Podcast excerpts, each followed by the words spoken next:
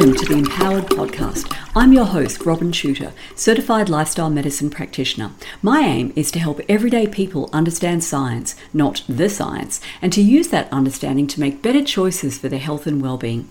Each episode, I'll be bringing my latest Substack post to you in audio form. For the full visual experience, including graphs, charts, images, and videos, view the accompanying post in my Empowered Substack. And now, let's dive in. Episode 109 The Perils of Proton Pump Inhibitors, Part 2 Are PPIs really as safe as we've been led to believe? In part 1 of this mini series on proton pump inhibitors, I covered the basics how these drugs work, what they're supposed to be prescribed for, and the deeply concerning rate of inappropriate use of these medications. And now in part 2, I'll examine the known and suspected adverse effects of PPIs and why they might occur. PPIs, the risks.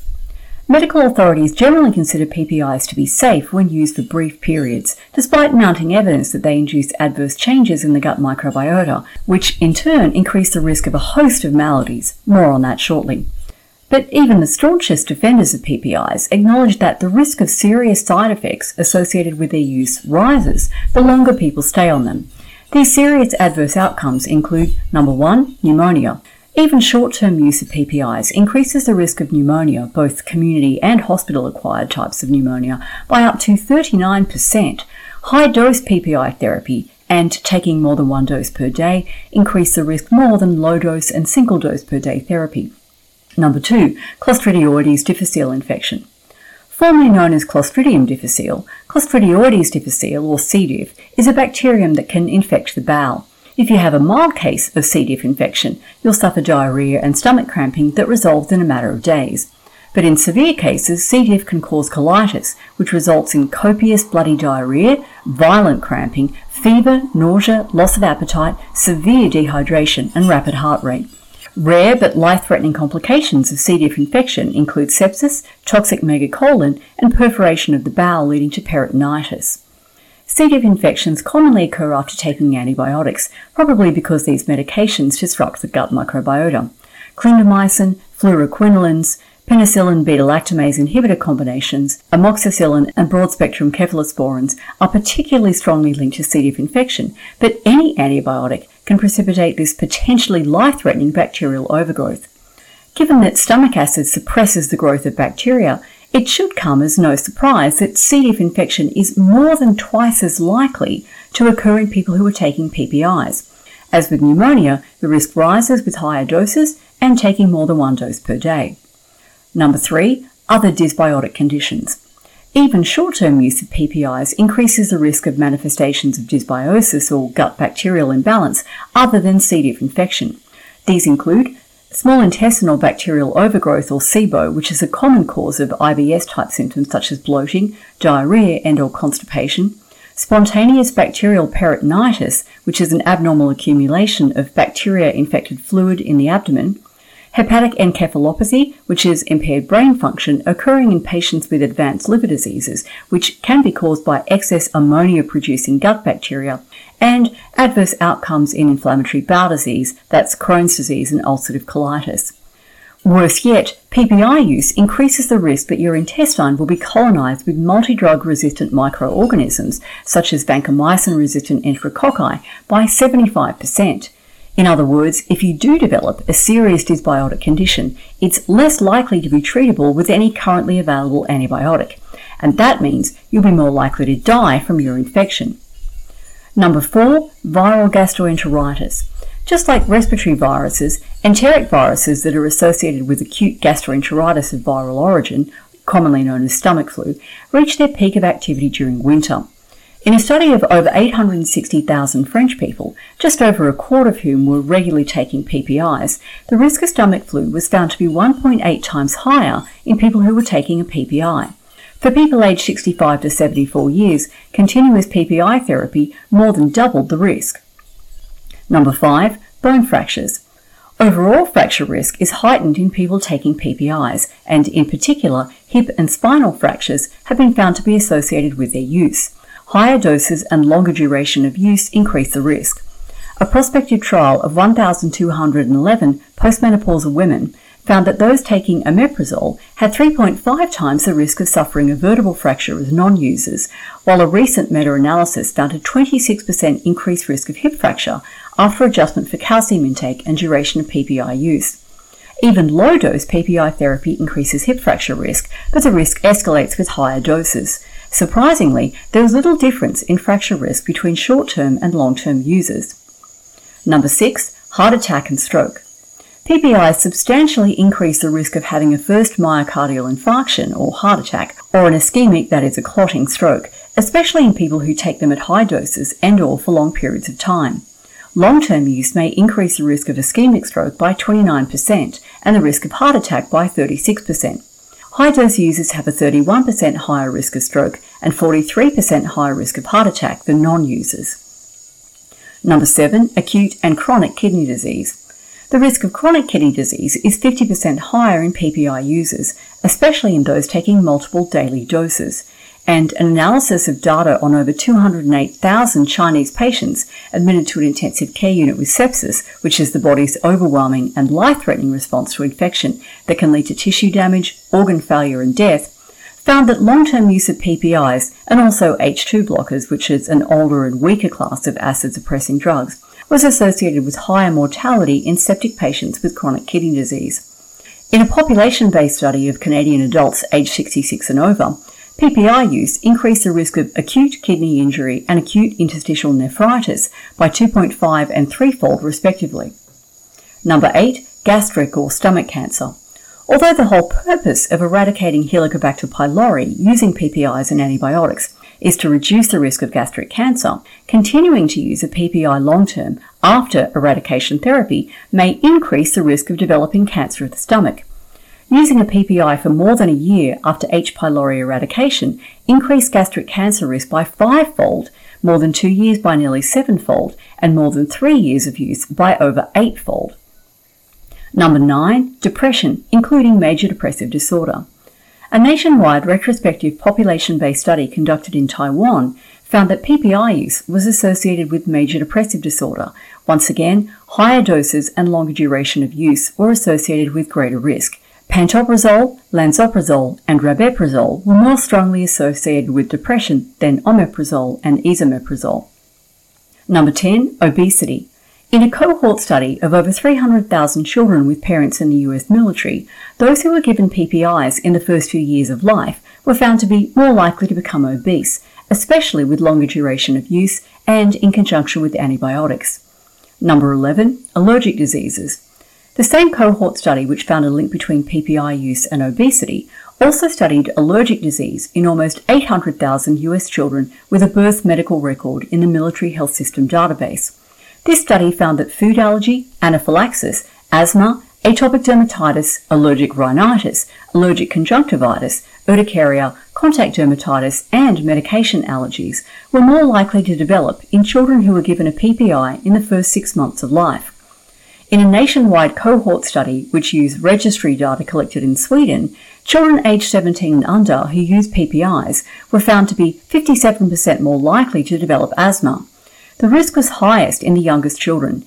Infants aged under six months had an 83% higher risk of asthma if they were administered a PPI, while toddlers aged six months to two years had a 91% higher risk. An analysis of data from health insurance records covering 97% of the Austrian population found that PPI use in adulthood also increases the prevalence of allergic symptoms, particularly in older individuals and women. Number 12, nutritional deficiencies. The efficient absorption of many nutrients, including iron, calcium, and vitamin B12, is dependent on the presence of acid in the stomach. Deficiencies of iron and vitamin B12 have been reported in PPI users, while the increased risk of bone fracture discussed previously indicates interference with calcium absorption and metabolism. There are also many case reports and case series of PPI induced hypomagnesemia, or low levels of magnesium in the blood, which can induce seizures, cardiac events, and tremors. And unlucky number 13, increased risk of death. The ultimate adverse medication event is death. In a large scale study of US veterans, the all cause mortality rate of people taking a PPI was found to be 15% higher than those taking H2 blockers and 23% higher than those taking no acid suppressing medications at all. Longer duration of use was associated with increased risk of death. How PPIs cause harm. As I emphasized in a previous article and podcast episode, Stop Calling Them Side Effects, everything that a drug does to living cells, tissues, and organs is an effect. It's just that some of those effects are desirable to the person taking them. They're called therapeutic effects, while others are undesirable. They're called side effects. No drug ever developed produces only therapeutic effects with no side effects because drugs are engineered to interfere with biological processes and the effects of this interference cannot be precisely controlled. Following are some of the mechanisms by which PPIs cause their laundry list of adverse effects. Number one, suppression of gastric acid. The major adverse reactions to PPIs stem directly from the drug's therapeutic effect, acid suppression. As mentioned in part 1, the normal pH of a human stomach ranges from 1.5 to 3.5, that is, it is extremely acidic. This acidity wipes out most bacteria that enter via our nose and mouth, and also prepares iron, calcium, and vitamin B12 for absorption in the small intestine. No wonder then that the use of PPIs, which reduce stomach acid secretion by up to 99%, leads to small intestinal bacterial overgrowth or SIBO, which in turn may cause up to 80% of cases of IBS. SIBO further exacerbates nutritional deficiencies caused by acid suppression in two ways. Firstly, the overgrown bacteria compete with us for vitamin B12, reducing the amount available for us to absorb. And secondly, the presence of excessive and dysbiotic bacteria in the small intestine triggers chronic release of an iron regulating hormone called hepcidin, which causes anemia by reducing the amount of iron available to red blood cells. The second mechanism is disruption of the gut microbiota.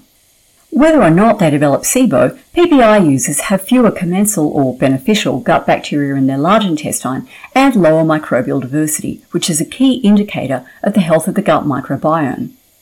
Specifically, PPI use induces overgrowth of Streptococcaceae and Enterococcaceae, which are risk factors for Clostridioides difficile infection, and decreases growth of Faecalibacterium, an anti-inflammatory microorganism, which is known to be an important commensal bacteria. The implications of PPI-induced imbalances in intestinal bacterial flora are largely ignored by the medical community, but researchers with an interest in the gut microbiome point out that gut dysbiosis is involved in many diseases, including inflammatory bowel disease, diabetes mellitus, obesity, non-alcoholic fatty liver disease, and autoimmune diseases. Small and large intestinal dysbiosis, that is, imbalanced gut bacteria, are also linked with a higher risk of cardiovascular disease and depression. The third mechanism of harm is parathyroid effects, PPIs induced increased levels of the stomach hormone gastrin, which bumps up parathyroid hormone. The reduced calcium absorption caused by acid suppression also increases parathyroid hormone secretion. Higher circulating parathyroid hormone in turn increases breakdown of bone, also known as bone resorption, leading to weaker, more fracture prone bones. Thus, PPIs are a double whammy to bone health, reducing our ability to absorb dietary calcium and increasing loss of calcium and other minerals from bone. The fourth mechanism of harm is endothelial damage. The endothelium is the single layer of cells that form the inner lining of our blood vessels and lymphatic vessels. A healthy endothelium is critical to normal regulation of blood pressure and prevention of atherosclerosis, that's the buildup of cholesterol laden plaque inside our arteries.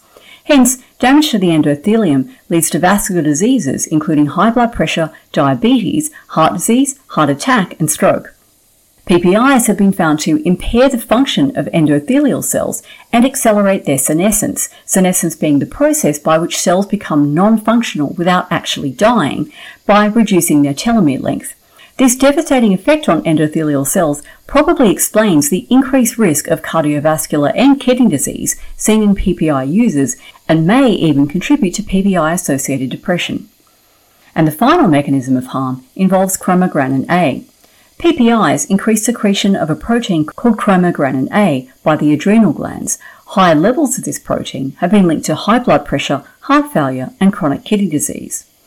Now, this is no doubt just the tip of the iceberg. I'm sure that other mechanisms by which proton pump inhibitors cause both short and long term harms will be discovered in the next few years. The take home message is that all drugs, even those considered by medical authorities to be safe, such as PPIs, which are now even available over the counter in Australia and many other countries, can't work, that is, exert their desired effect, without also exerting undesirable and harmful effects. PPIs are one of the best selling classes of drugs of all time, and yet it's only after decades of use that the full extent of their harmful effects and the mechanisms which cause these harms are coming to light. In part 3, I'll cover how to stop taking PPIs safely and how you might go about repairing any damage they might have caused. Thanks for listening. If you enjoyed this episode, please share it with a friend and on your socials, and make sure you subscribe to my Empowered Substack so you never miss a post.